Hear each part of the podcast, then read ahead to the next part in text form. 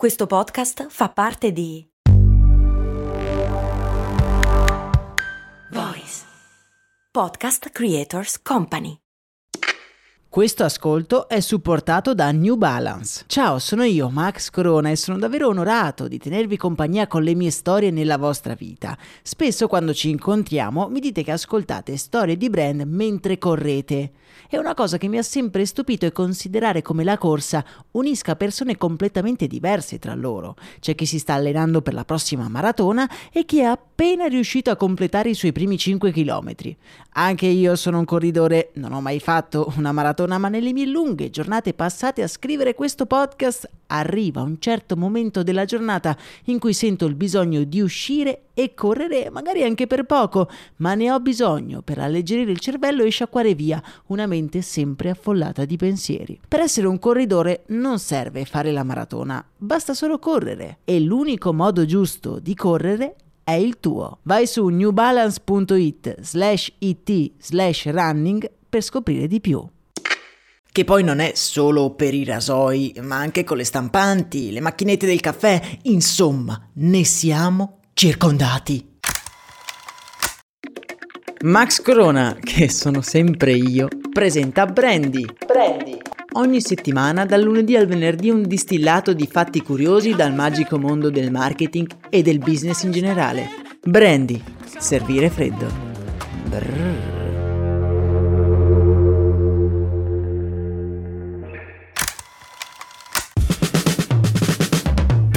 Bentornati su Brandy, miei cari e miei care avventuriere. Come sapete, in questo spazio noi viaggiamo tra campagne pubblicitarie, invenzioni, strategie di marketing, e oggi in particolare vorrei soffermarmi su un business model che ogni giorno si prende gioco di noi.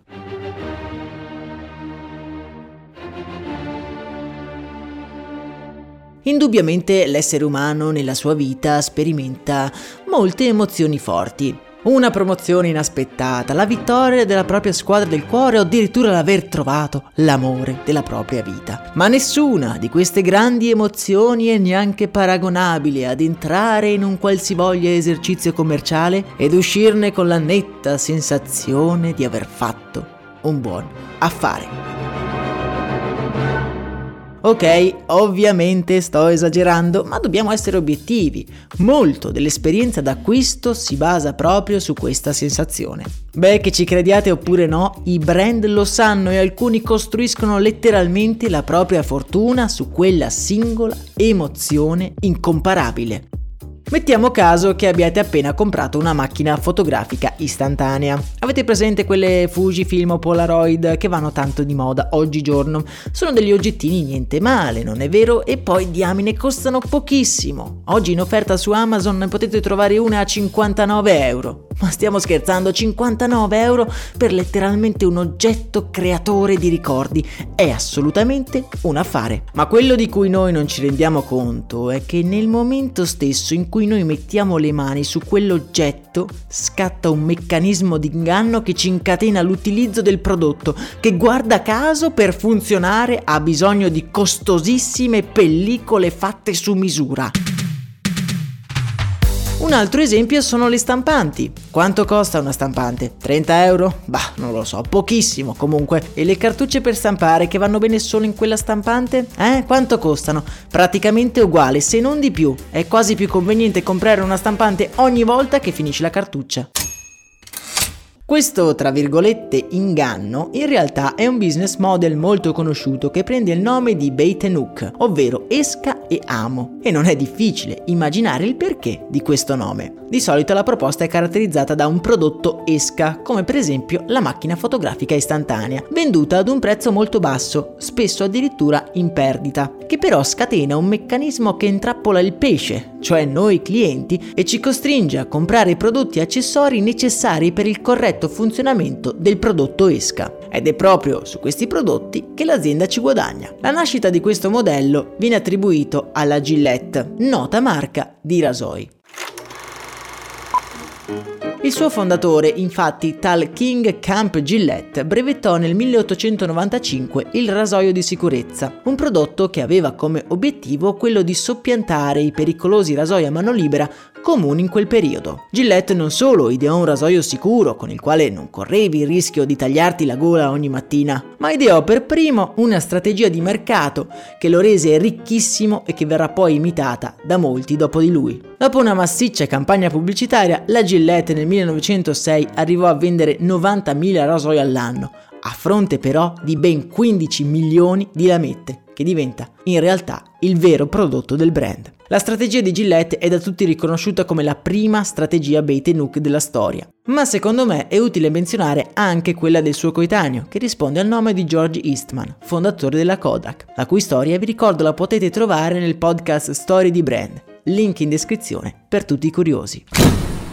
Eastman strutturò una strategia simile per la sua macchina fotografica economica, venduta per $1, che serviva però da esca per la vendita dei suoi rullini. Al giorno d'oggi moltissimi brand fondano il loro successo su questo modello.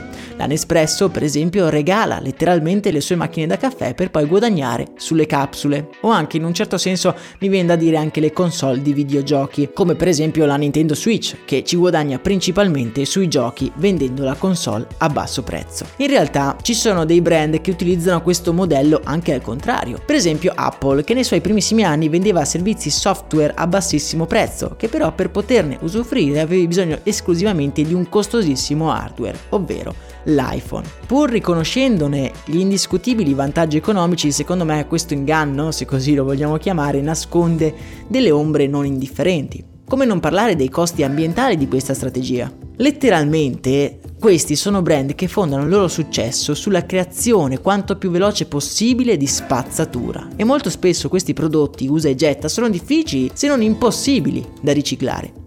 Quindi la prossima volta che uscite da un negozio convinti di aver fatto un affare, fermatevi a riflettere per un secondo e controllate di non aver abboccato a un prodotto esca. Per oggi è davvero tutto, in descrizione trovate tutti i link sia per approfondire gli argomenti sia anche per supportare questo nostro progetto giornaliero. A me non resta che augurarvi una splendida giornata, povera di inganni ma ricca di soddisfazioni. Un saluto da Max Corona.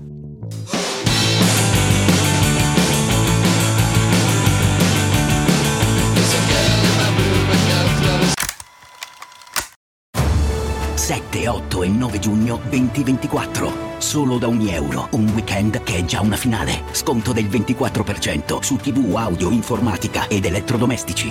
Unieuro. Spesa minima €299, solo con Unieuro Club. Esclusioni in negozi online.